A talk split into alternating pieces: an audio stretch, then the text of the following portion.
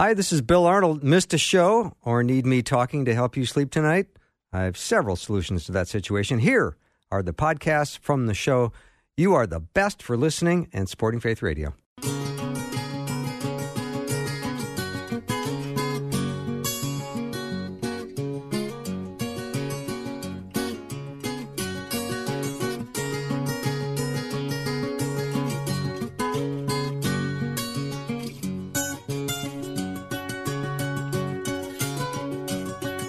Warm welcome to Afternoons with me. I'm Bill Arnold. I'm so glad for this day. Excited to have my first guest. At about age 30, Shannon Bream was practicing law and she took an internship at a local TV station. She was working the overnight shift and weekends because she fell in love with the news biz. Today, she hosts her own show on Fox News at night with Shannon Bream. And in the TV business, in the midst of a pandemic, a presidential election, and a Supreme Court nomination, she made time to write a book. This is her second book, and it's called The Women of the Bible Speak The Wisdom of 16 Women and Their Lessons for Today. Hello, Shannon, and is Biscuit by your side? You know what? She is not currently, but I'm trying to make sure she's nice and quiet during our chats. well, she's a beautiful dog. I'll tell her you asked about her. Yeah. So, uh, first, I would love for you to tell me about Nell. Well, my grandmother Nell is in heaven with the Lord now. Mhm. Um, she was an amazing, just bolt of light in my life. I mean, my parents divorced when I was very young, and we actually lived with my grandparents for several years when I was growing up. And that included Nell and Phil, my grandparents on my mom's side. And uh, listen, she just was such a, a model of faith to me. One of my favorite, favorite traditions we had on Sundays, um, older in her life especially, we would pick her up and take her to church. And she always sat in her specific pew. She to be right up front, hear the music, hear the pastor. And we would go to lunch afterwards. She always wore a hat to church and we would have lunch afterwards. And I just I love those memories of those years. Um, she lived to be 102, Oh, wow. and um, was just a joyful person. I mean, throughout her life, and and even in the end, when you know there were struggles and she lost my grandfather, um, she just was so faithful about um, church and her witness, and um, I'm grateful for her. Yeah. Uh, Shannon, tell me about your other grandmother, Margaret. Margaret is still with us. She is about to be 96 years old. And um, she, too, you know, in older age has had physical struggles and things, but she every day is sort of this attitude of, listen, I woke up today, the Lord gave me another day. She'll tell me, she says, I talk to him all the time. He knows I'm ready to come home, and um, today's not the day, so I'm going to be grateful for this day that I have, and um, just know that He's got them all purposed out, and um, you know, she's just going to be joyful in her circumstances. So, a great role model to me as well. Yeah, Shannon, I know you dedicated the book to Nell and Margaret, so I did, did want to ask right up front about those two beautiful, lovely women. Thank you. And I also want to throw your mom into this whole mix and then ask this question Do you think you are where you are today because of the strong women in your life? Oh, absolutely. I mean, my mom is a prayer warrior. She is somebody who, if you tell her that you need something or if you've got a need, I mean, she's, you can rest assured, she's just not one of these people, oh, I'll pray for you. No, she will be praying for you for hours in the middle of the night, whenever it is that the Lord prompts her to do that. Um, yeah, she's a very strong, faithful witness. And I, I say, and I'm not even joking, like, I want to be her when I grow up, be more like her. she is somebody who lives out the whole love your neighbor as yourself. I mean, that is every day of her life. I mean, she is just the most selfless, um, godly person. And uh, listen, we're all flawed. She's not a saint, um, but she's pretty close, probably the closest of anybody I know. hmm I'm talking to Shannon Bream, her new book, The Women of the Bible Speak, The Wisdom of 16 Women and Their Lessons for Today. You can go order the book right now and get it because, you know, Shannon, here we are, these amazing women, 2,000 years later, we're still talking about them. Exactly. And the thing is, some of their stories I've heard and known growing up, being in the Bible, being in church, being in uh, Christian school. But I learned something about every single woman that is included in the book, just, you know, more historical context, more detail to their story. So if you're somebody who has studied the word, I think you'll probably be like me and learn new things and, and see new discoveries. And if you are somebody who has, you know, not been interested in the Bible or you've been intimidated by the Bible, I think these stories are so relatable because women from centuries ago have many of the same problems that women struggle with today. I mean, family squabbles and sibling rivalry, infertility, widowhood, um, chronic illness, feeling like God doesn't hear or see you. We see that through all of these stories of these women. And I was just so encouraged and inspired by them and seeing how God worked through every circumstance.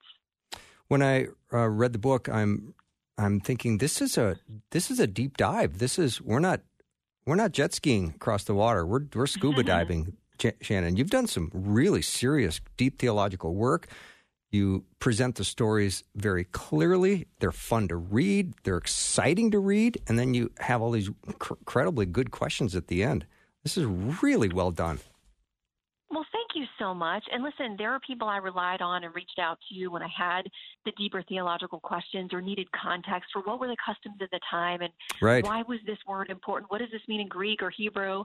Um, you know, so there were people that God gave me as angels, I like to call them along the way, who would let me ask some of those deeper questions. And that's how I learned so much in the process, really was through probing the people who are um, more experts at, at this than I am but you know, in that, like I said, I, I learned and fully, more fully appreciated these stories.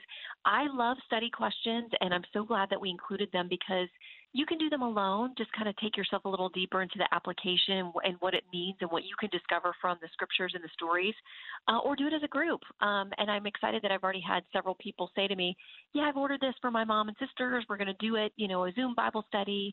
Um, I always learn from other people and and what they get from studying the Word and their different perspectives as well. So, yeah, I hope it's something that people will enjoy these stories because listen, you know, we didn't have to do a thing to them. They're fascinating and exciting and interesting on their own.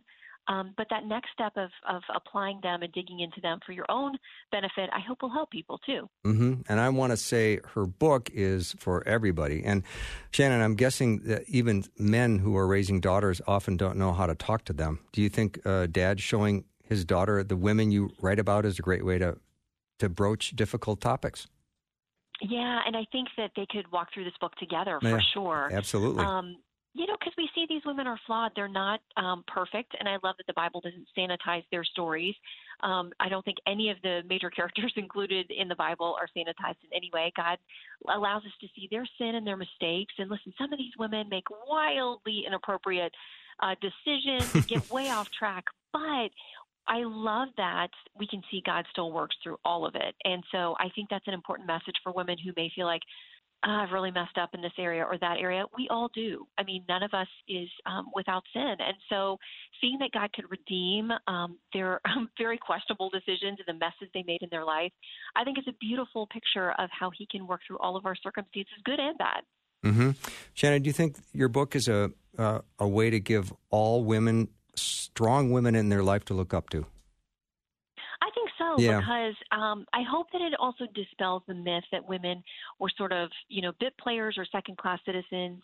Um, that is not how God views them at all. Um, and especially at the the end of the book, I have a chapter about Jesus and several different women he encountered, and I love that they are treated as equals. He goes to people that society would have considered outcasts or you know on the fringes or unacceptable um, he goes right to them and he doesn't talk down to them he talks with them um, i think about the the samaritan woman at the well as a perfect example of somebody who you know she was there in the heat of the day because it was the least um, you know, acceptable or enticing time to go, but she was living a life where she was, you know, ashamed and an outcast. And Christ went to the well knowing full well he would see her and talk with her and he doesn't judge and berate her. He has a conversation with her.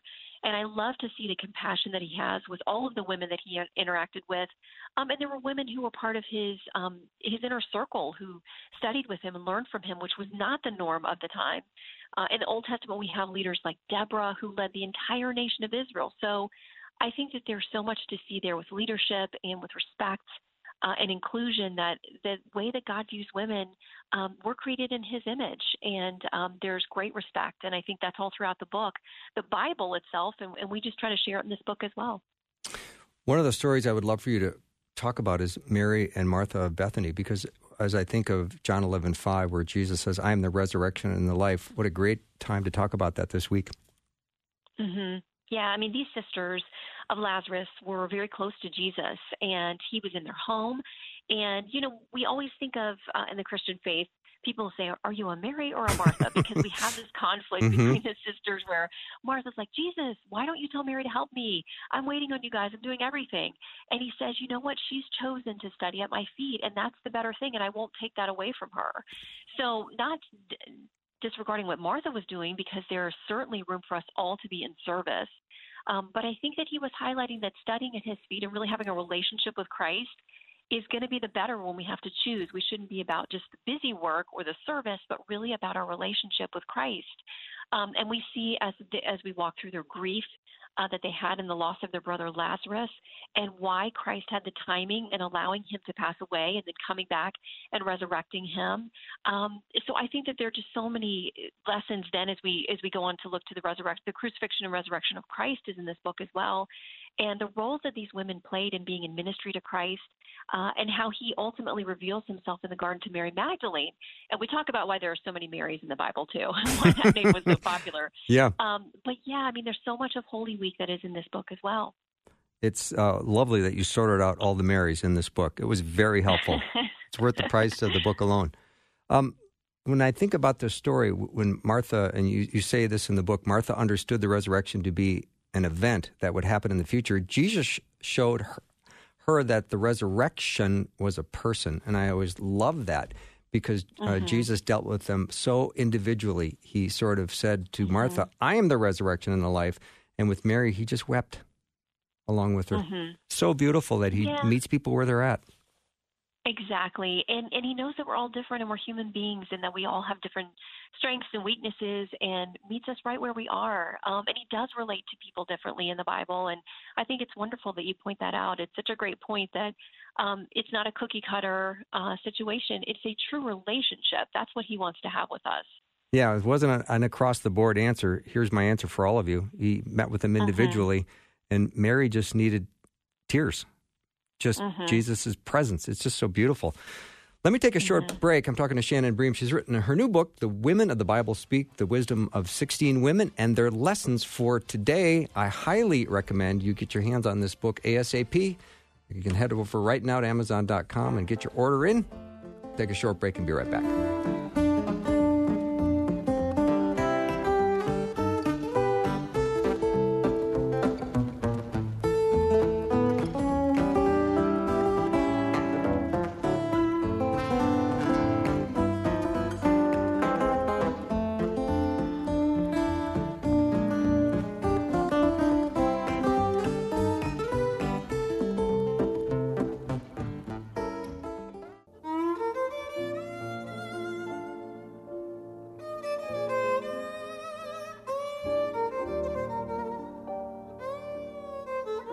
I'm back with Shannon Bream. and In addition to everything she does, she also used to contribute uh, recipes to Fox News.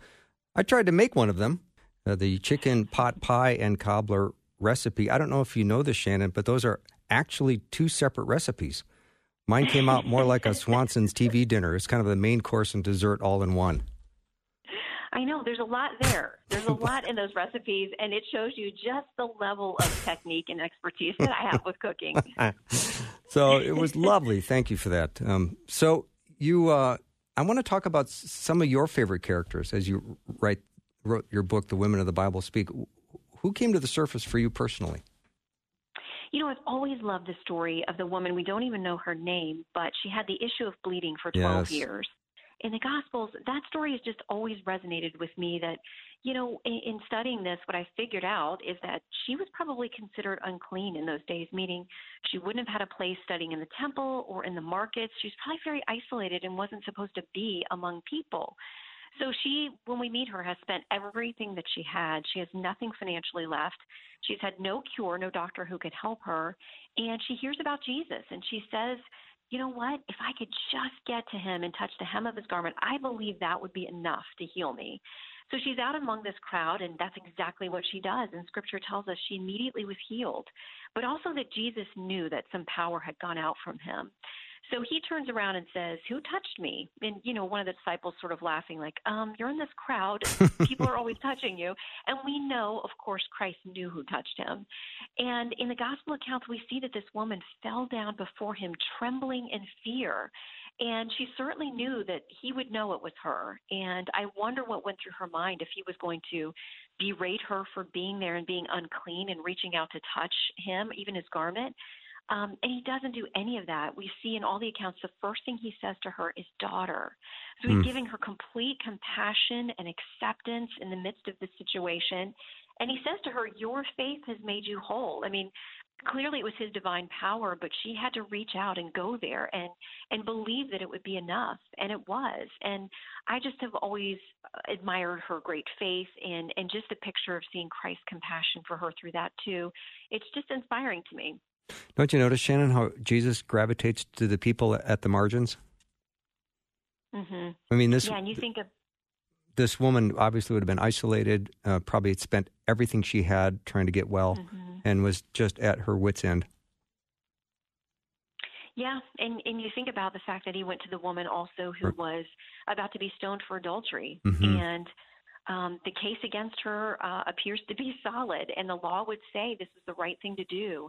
And Christ interceded there, and and you know made everybody who was accusing her and about to stone her to death to think about their own sin, and it wasn't that he excused what she had done, uh, but what he said is, I don't condemn you. You know, go and live a life free of sin. Don't go back to the sin, but you're not condemned as a person or as a human being. Um, he saved her life, but I, I like to think it wasn't just a physical life. He saved her spiritual life as well.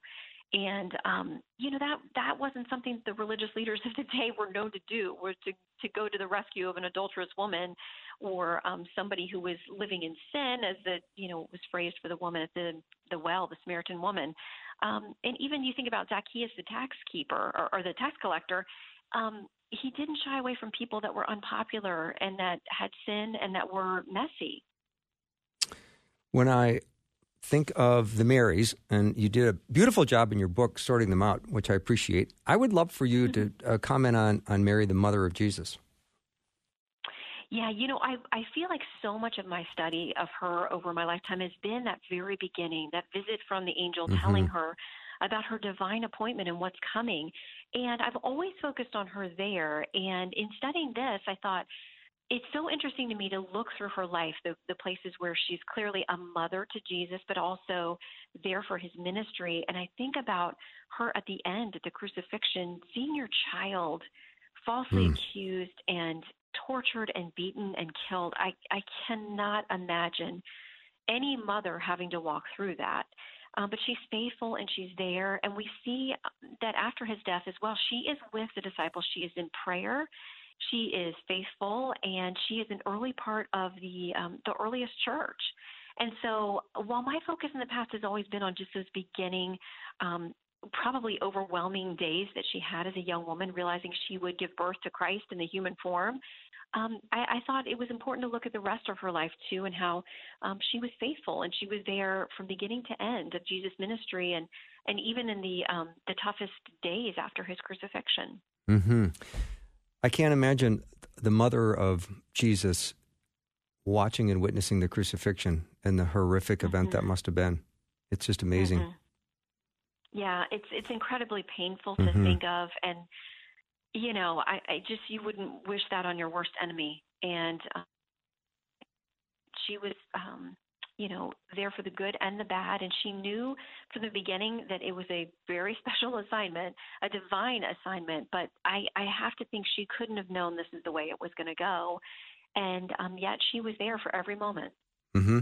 Shannon, what did you learn about uh, Rachel and Leah? Because you know you think that most marriages must have been arranged, um, but then you mm-hmm. read that uh, Jacob really kind of liked the way Rachel looked did, and um, you know, it's kind of that love at first sight kind yeah. of thing. It seems that was going on there. Um, and you know, he worked uh, seven years was the deal with her father so that he could marry her. And then at the last minute, the dad sneaks in after the wedding feast. The other older sister, who we're told was not the favored one, was not the beautiful one. So I think about, oh my goodness, how much double crossing. And for Rachel to know that it was her sister that went to him for that wedding night and not her. Um, and for Jacob to wake up and feel so betrayed by the whole thing. Now, listen, if you know Jacob's story, he was a bit of a double crosser himself. Mm-hmm. So some of this is catching up with him. Um, but we have this juxtaposition in that, um, you know, Rachel and Leah had this divide over uh, who was having children, who wasn't having children, who was loved by Jacob, who didn't feel loved by Jacob. I mean, they each of the sisters had their own pain and their own struggle. And um, feeling rejected and seeking God's favor and, and seeking children, which was very much viewed uh, as a means of, of favor or viewed as God's favor upon the women. Um, they had a terrible sibling rivalry that you know must have hurt them both very much at some point. Um, so I just think there's a lot there about relationships, about God's faithfulness, about um, continuing to take your hurts and your desires to Him in prayer. Um, he knows us, He knows our hearts and our vulnerabilities, but I think there is definitely something in taking that next step of actually going to Him in prayer, sharing them, and asking for help. Mm-hmm. Shannon, one of my favorite stories in, is Mary Magdalene at the tomb on Easter morning. Mm-hmm. She really is yeah. the very first evangelist ever. Mm-hmm. Yeah. And I love that. That listen, the disciples um, were there, and they were by Christ's side all through his ministry. But ultimately, his resurrection is revealed to a woman. Right. And Mary was there. Um, she was so overwhelmed with grief and feeling like uh, Jesus' body had disappeared, and asking, you know, where have you taken him? She's so overcome with her grief that she doesn't even realize she's actually talking to Jesus. She thinks it's the gardener or somebody there, and just says, just tell me where you've taken him. That's all I want to know. And when he says her name, he says, Mary.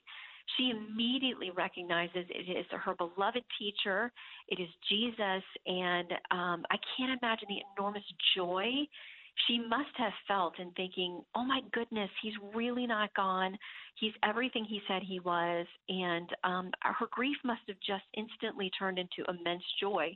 And she's, yes, then the one um, left to run and tell everybody, um, it's true, he's resurrected, he's back. I love Mary Magdalene. I love how tough she is. I, I think she would have been ready to arm wrestle the gardener. I think so too. Where'd you put the body? So, I want answers. She was so Right. She was so passionate in her devotion to Christ. I think you're exactly right.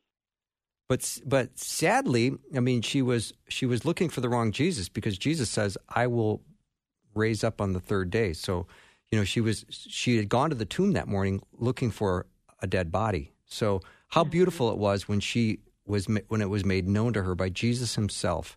Just that joy, that immense joy. It's just so beautiful. It is. And you think about it, it's so easy for us in retrospect to look and see, well, why didn't they get it when he said this or that right. parable? Why didn't they understand? It's so easy for us because we have, uh, you know, the book and the cheat sheet about exactly what's happened exactly. and the way to best understand it. So I have to remember that, you know, what if I were these folks in their shoes at the time? It would have been confusing. I would have been overwhelmed or maybe not understood everything Christ had tried to explain to them. Um, so it's it's uh, you know we have a hindsight on it, but I think about in those moments how confused they may have been and overwhelmed at times. Mm-hmm. The women of the Bible speak the wisdom of 16 women and their lessons for today, written by Shannon Bream. She's been my guest. Shannon, thank you so much for being on the show today. Well, thank you for having me yeah. and um, just for highlighting these stories that I think hopefully will encourage a lot of folks. Oh, indeed they will. And have a very happy Easter. You too. Thank you so much. We'll take a short break and we'll be right back with lots more.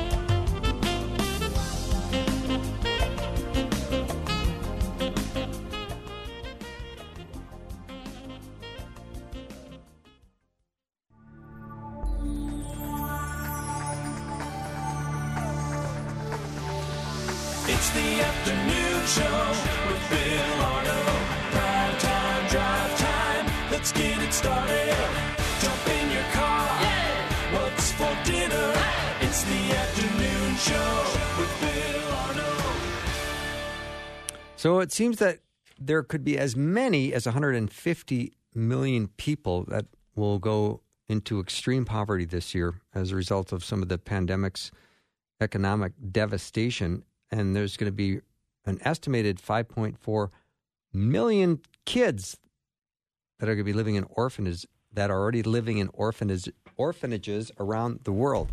Why was that hard to say? I have no idea. Anyway, a number that's surely going to get bigger. Uh, my guest is um, Elli Oswald. She's the executive director of the Faith to Action Initiative, a coalition of organizations focused on promoting best practices in care for orphans and vulnerable kids. Ellie, welcome. Thank you. It's great to be here. Yeah, this is the first day with my new mouth, and I think uh, so far so good. Got to do some got to do some fine tuning, but I should be fine by tomorrow. That's what that's what my hope is anyway. Well, so glad to have you on the show. Let's talk a little bit about what faith faith to action is. Yeah, faith to action is such a unique coalition. So it's a, it's not an organization. It's the collection of a bunch of Christian organizations that have come together to work with each other um, to promote the best care possible for orphans and ch- vulnerable children all over the world. And specifically, trying to talk to kind of the Western U.S. donors and supporters to help them understand what we're learning is working re- really well for kids on the ground. Try to educate them and support them in, in um, pursuing best practices for those kids. When I think of orphan care, I I don't know what image I have in my mind because I can't think of uh, places like this in the United States. But I don't really know this very well, so I would love for you to educate us a little bit on uh, the way Christians think about orphan care. Yeah, I mean, you have to start by recognizing that Christians from the very beginning have been generously, um, sacrificially responding to orphans and abandoned children. You know, the early church were taking these children into their homes. We've seen incredible support of adoption and foster care here in the in the U.S. Um, really beautiful, but at some point along the way, orphanages kind of became a major fo- focus for Christian support. Um, Faith Action kind of had its beginning when um, uh, the HIV and AIDS epidemic was um, was coming to a head, and hearing on the ground that so much of the response to um, quote the orphan crisis was to build orphanages and as we kind of got further down in the response, there was a, a huge increase in orphanages in sub-Saharan Africa, and like 85%. In one country, Zimbabwe, they were um, measuring 85% of funding for those orphanages were coming from Christians. Um, even today, there's this study that'll be coming out soon from the Barna Group that that identifies about 20% of U.S. Christians currently give to an orphanage, and 20% of mission trips visit an orphanage. So it's obviously a, it's a big deal in the way us Christians are trying to serve and respond to, you know, the calling in Scripture. Mm-hmm. I think the the challenge has come though is when we think about, you know, today people think about the the need or the problems the problem of orphans, and they think the answer equals the orphanage. Um, but if you think about it, the opposite of an orphan is a child who has family. So our goal at Faith to Action is to come alongside churches and Christians to kind of redefine what we mean by orphan care. Um, because um, while you know some might think orphanages are, you know, awesome, the best thing ever. Some might realize it's, you know, a necessary evil in situation, not evil, a necessary thing in a situation where, you know, poverty is really bad and the needs are so big. But what we're finding is that's not necessarily true, that there are actually proven solutions to the problems that um, these children are facing. And those solutions are in the context of families, their own families, um, foster families, and otherwise. Um, so it's been really exciting to watch the church step up and respond and kind of redefine orphan care in a much broader way, in a way that allows kids to be in family. Mm-hmm. So I appreciate uh, Elli talking about uh, some of these misconceptions that you know maybe believers have about uh, orphan care and and mm-hmm. you know as we try to dig into the you know what is that truth about orphans i think you know it's it's the talk about the orphanage orphanage being a place where they are just hopefully temporarily on the way to a loving family that will care for them. Mm-hmm. Yeah, there's a there's a couple things. I think um, we've unfortunately kind of of oversimplified complex problems that these kids are facing. So, a couple of misconceptions I think are really common that we run into in our um, engagement with Christians and the church every day is um, that children in orphanage are in orphanages because they're orphans, and that's simply not true. Um, globally, there's st- the statistics vary by country, but 80% globally of children in orphanages aren't actually orphanages or orphans. I'm sorry. Um, they have a living parent or even two living parents, and the vast majority there have other family members who would potentially care for them if they had the support to do so. The reason most kids are in orphanages, um, a foundational reason, is because they're really poor. Their families are poor and they're struggling. Mm-hmm. Um, Bethany Christian Services is a great organization, does stuff locally, of course, but globally they do some stuff that's really interesting. Um, they talk about um, it's often poverty plus another reason. So um, it might be poverty. There, you know, families in poverty, but they have a crisis. You know, a father loses their job, or maybe a child is born with a disability, or something else happens in the family that triggers that family actually to think about the orphan as a or the orphanage as a solution solution to their problem. So they're trying to just survive, get their physical their children's physical needs met. Um, but you know, our hope is that we can we can support people in having those physical needs met without compromising, you know, the emotional and the social and the spiritual needs that we have that are best met in family. So that's a huge kind of misconception that we have here in the West. Mm-hmm. So we need to change that misconception. How do we do it? well, I think it's important to kind of um, recognize, you know, another misconception, which is that um, families couldn't care for these children, especially children who are currently orphanages. The truth is, over and over, we see families step up. Their own families, um, whether it's parents or aunties or uncles, can and will care for them. Mm-hmm. And um, just helping them discover what the challenges that they're facing, helping them get access to the resources they need to overcome that challenge, and then monitoring and making sure that kid is safe. Um, it's found tons of success.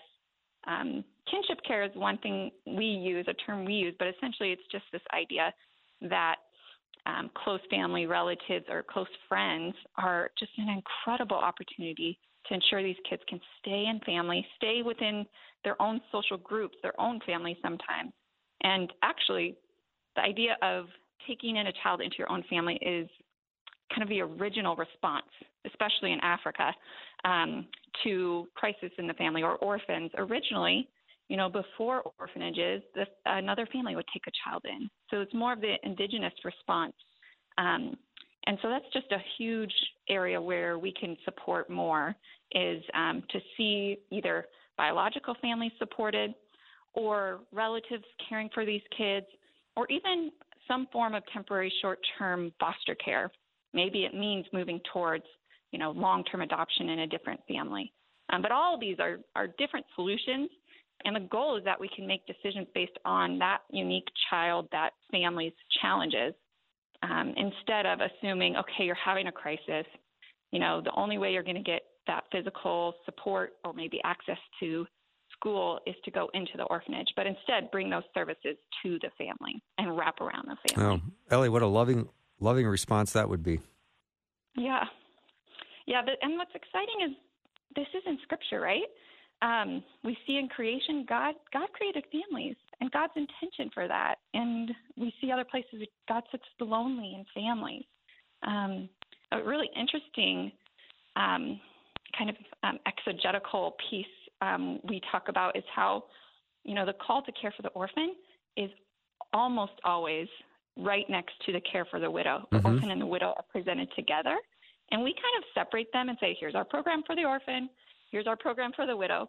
But potentially, those early readers and those early listeners of the scripture, they would have understood that as a family unit. Right. You know, it's more about the fatherless.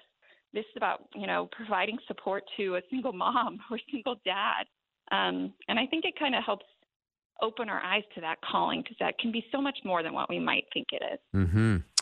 Elli Oswald is my guest. She's the executive director of the Faith to Action Initiative. Elli, talk about the uh, COVID 19 and how that has been impacting families and, and kiddies around the world, you know, especially yeah. considering this issue that we're talking about of, of orphans.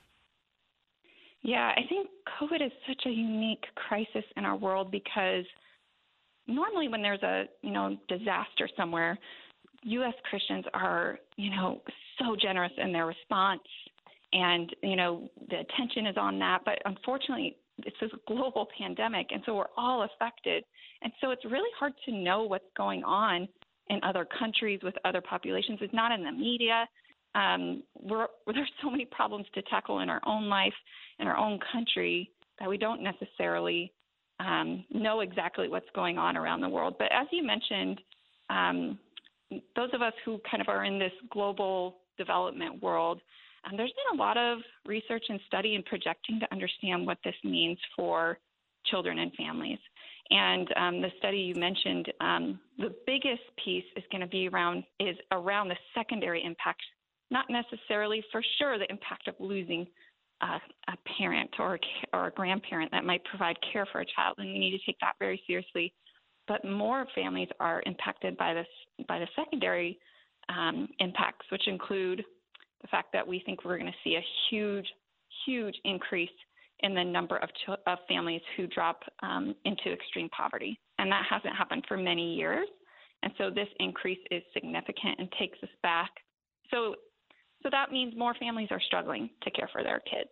That means kids who, you know, stopped going to school because of the crisis aren't going to come back because they're working in the fields now and, and they're starting to rely on that income. It means um, what we've seen in other places, an increase in um, women, uh, young young girls having early marriage or getting pregnant. Um, we see um, we see often families at the brink of survival, and therefore utilizing the orphanage as an opportunity to meet the needs of their family. So we need the, we need U.S. Christians more than ever, and I know we're going through a lot, myself included. But if we, we can find ways to support organizations that are helping families during COVID um, and find ways to kind of be informed and understand what's going on, on the ground so that we can we can continue to be that light in the world like we so often are when it comes to these kind of disasters. Mm-hmm. Elli Oswald is my guest. She's the executive director of the Faith to Action Initiative. After a short break, we'll be right back with uh, Elli.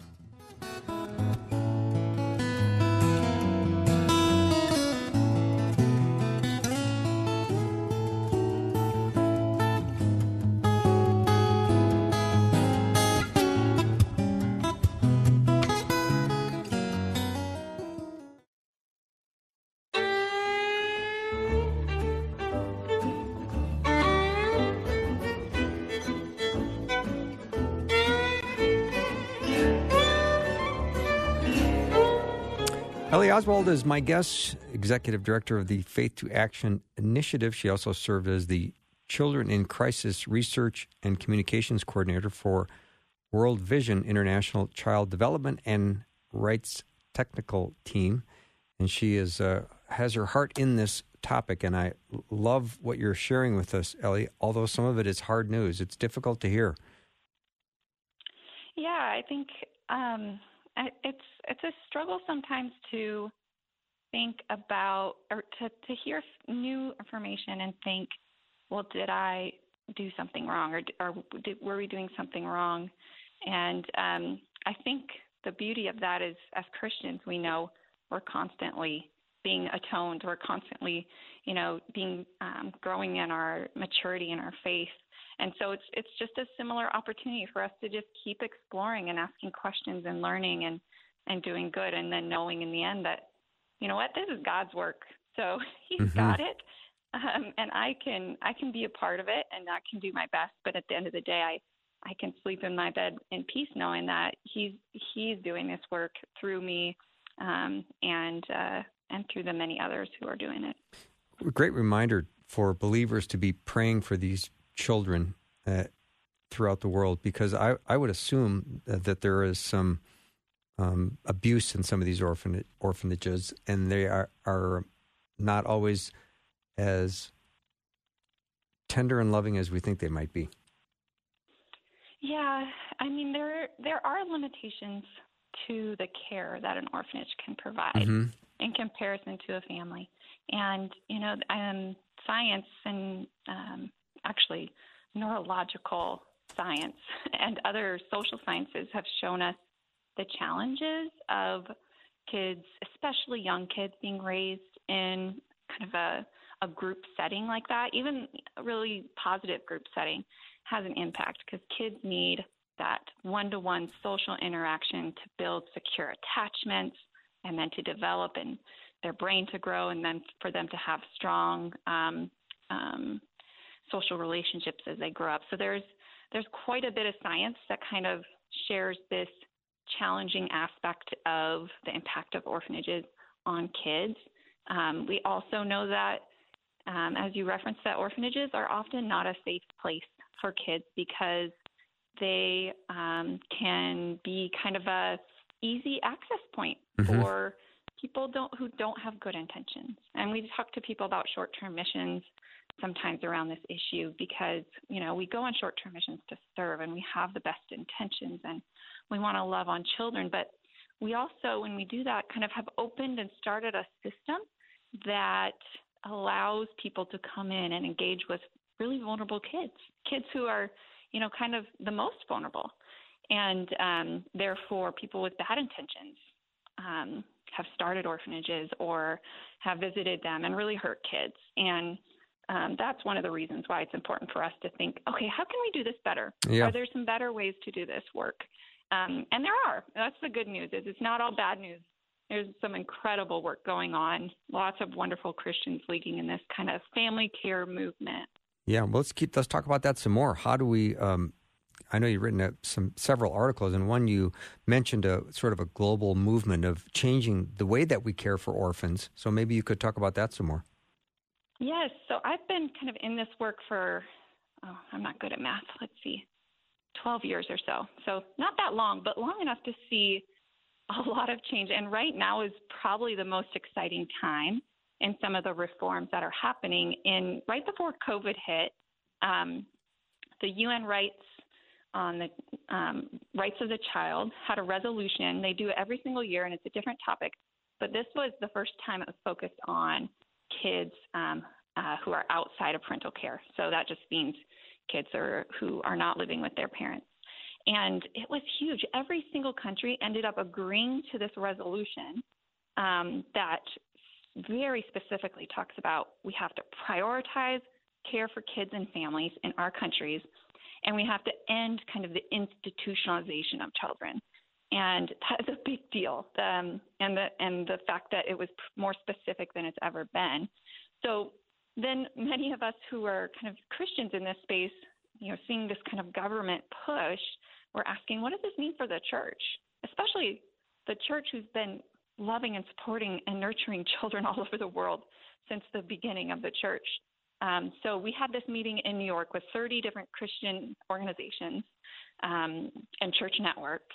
Um, and from that, you know, really recognizing the church needs to lead in this, you know, and we had Catholics represented there. We had the World Evangelical Alliance, we had World Vision, World Relief, you know, some big organizations and some small ones. Um, and they decided let's let's just be clear on what we mean. So we created a pledge together.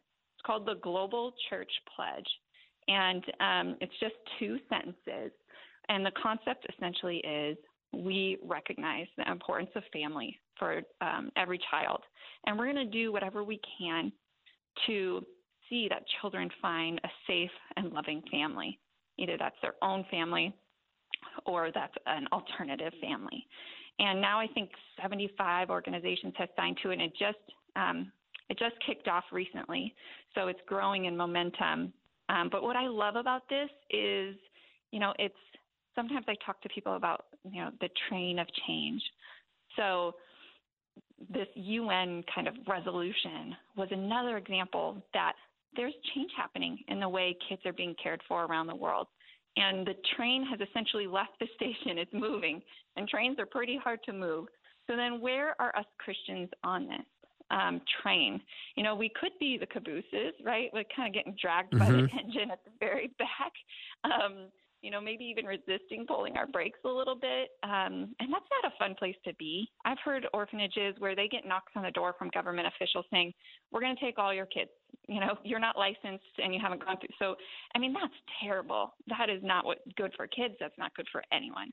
So we can be the caboose, which I don't think anybody wants to be, right? Or we could be actually the spotlight, the headlight of the train, because You know, we talked about seeing the intention for family in Scripture and how the church has, has cared for these kids, you know, since the beginning. So, could we be the spotlight of that train that shines the vision of care for children and families?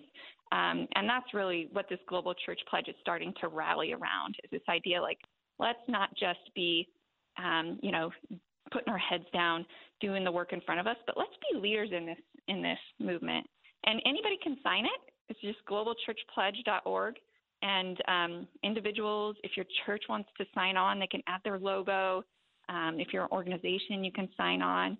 Um, but yeah, it's just an opportunity to just step back and go, okay, church, how are we going to be a part of this and can we be leaders? Yeah, that's fantastic. So maybe we can just, I can ask Elli um, about what we can do this week. I mean, what, what can we do to support children in these families? Because I love the fact that we want to get these kids into a family, their own or another family.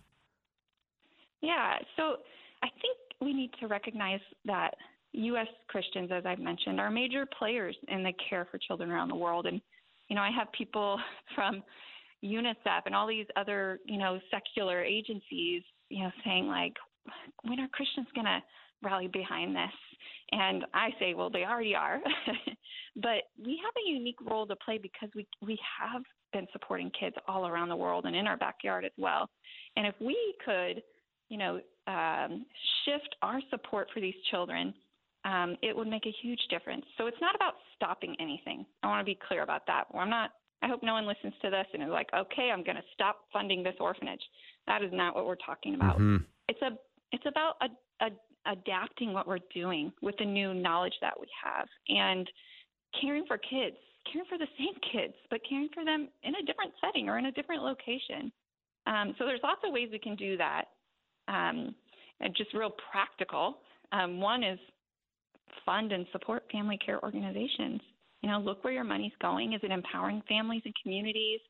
Can you talk to someone that you work with to ask about how they're empowering families? Um, and if you could get your funding behind that, um, there's lots of great organizations doing this work. We have some on the Faith to Action website. It's under our COVID response. Okay.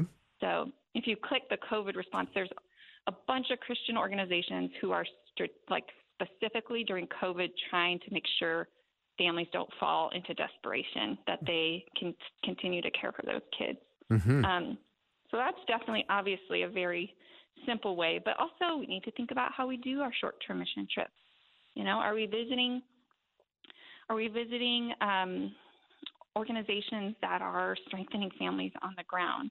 You know, as we mentioned, there's some real risks to visiting orphanages, um, but we can utilize our our time abroad when that day comes um, to put your support behind families and family strengthening and and things that are making it easier for families to care for their children. Mm-hmm. Um, Elli, we just have about 90 seconds left as we're looking at uh, Holy Week. Maybe we can think about uh, this significance of the week and what lessons might we consider when we go and think of orphans this week?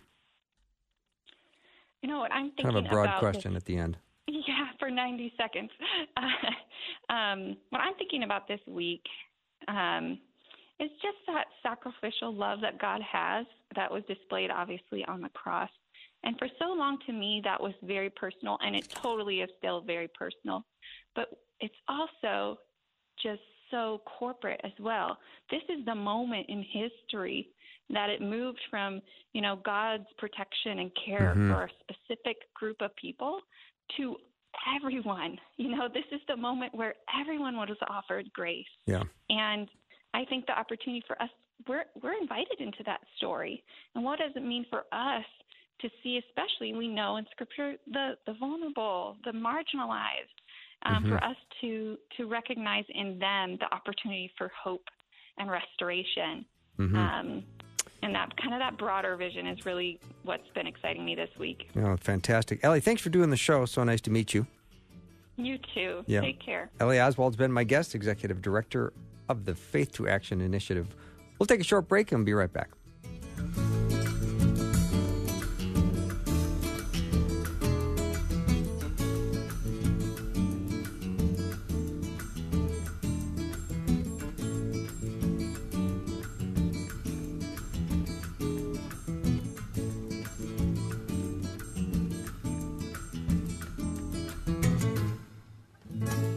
Thanks for listening. Programming like this is made available through your support. Information available at myfaithradio.com.